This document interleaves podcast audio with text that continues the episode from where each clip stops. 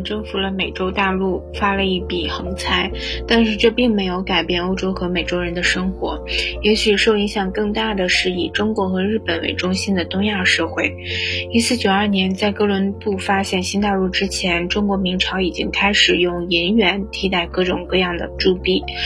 这就是万历帝执政初期，著名宰相张居正果断实行的所谓一条鞭法。张居正实行的这项改革的核心是把各种税负都统一为土地税，并统一以银元收取。随着所有税目变成单一的土地税，全国范围的土地调查也随之而来。此次土地调查查到了地方统治阶层为了不交土地税而隐匿的大量土地，朝廷把这些全部划为苛征对象，因而国家的财政状况也开始有了很大好转。明朝从嘉靖年间开始陷入了持续不断的战争，所以税收改革成了当务之急。在这里需要补充的是，宋朝和明朝等汉族建立的国家政权始终苦于外部势力的侵略，与其说这些朝代的国力羸弱，不如说是周边民族强大的骑兵和快速的舰队令人防不胜防。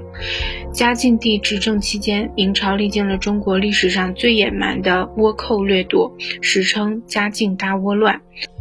在这个时期，海盗的名称虽为倭寇，但其成员大部分并不是日本人，而是中国商人。曾拥有数百艘船只和10万多名船员的海盗王汪直其实是中国人，而他自己自称为海商，因此嘉靖大倭乱与其说是日本人的侵略，不如说他是中国人之间的问题。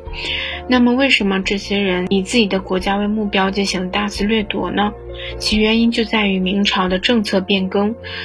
中国有着鼓励贸易活动的传统，受益于此，中国在7世纪以后和朝鲜、日本等亚洲国家以及阿拉伯国家之间的海上贸易非常兴旺。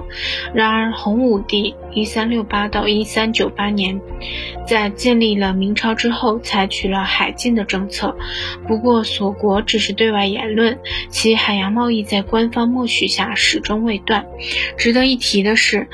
永乐帝在位期间1403到1424年通过几次组织郑和下西洋，实际上进行了规模相当大的海外贸易活动。可是到了嘉靖年间，明朝开始严格执行海禁，摧毁了数百艘商船，并处死走私的商人。对于嘉靖帝突然严格控制走私贸易的原因，目前有很多说法，其中最有说服力的是西方势力在中国南海的出现引起了他的高度警惕。葡萄牙舰队在南海做出了大规模的海盗行径，加之在日本的战国时代，地方领主们威逼中国强求自由贸易的事件，这些都使得原本就主张全面控制海外贸易的人变得更为坚决。海禁政策实行以后，走私贸易萎缩了一段时间，但明朝政府却无法继续压制。一方面是以葡萄牙为首的海外势力激进狂热地渴求中国产品，另一方面是对中国的贸易商来说，他们从事几十年甚至几百年的营生给封死了，没有生路，只得铤而走险当海盗。从此整个中国东南海岸完全失去了控制。明朝的戚继光用自己崭新的战术在一定程度上遏制了猖獗的倭寇，但是无法从根本上解决。其结果是在嘉靖帝驾崩后，于1567年登基的隆庆帝开放了福建省的漳州港，同时也允许从事海外贸易的中国人回国，而地方政府允许葡萄牙人租借澳门成了一个转折点。倭寇袭击的次数明显的减少，但是因为倭寇的蹂躏，肥沃的江南地区变得满目疮痍，北方的形势也越来越险恶，明朝的财政负担已经到了难以承受的地步。张居正的改革正是在此时完成的，他一方面把各种税目统一成土地税，另一方面要求用银元替代谷物缴纳赋税。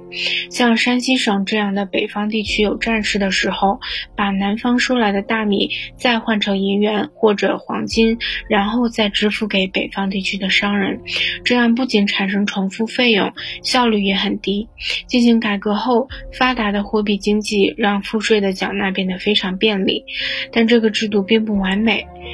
那使用贵金属货币时，最关键的就是要稳定货币供应。一旦因为白银不足而产生问题，就会有发生通货紧缩的危险。也就是说，随着钱的价值上升，储蓄倾向也会水涨船高，而这有可能引发严重的通货紧缩。当然，如果有中央银行的话，就可以立即采取下调利率等振兴经济的措施。可遗憾的是，在荷兰的阿姆斯特丹银行成立之前，全世界没有一个能起这种作用的中央银行。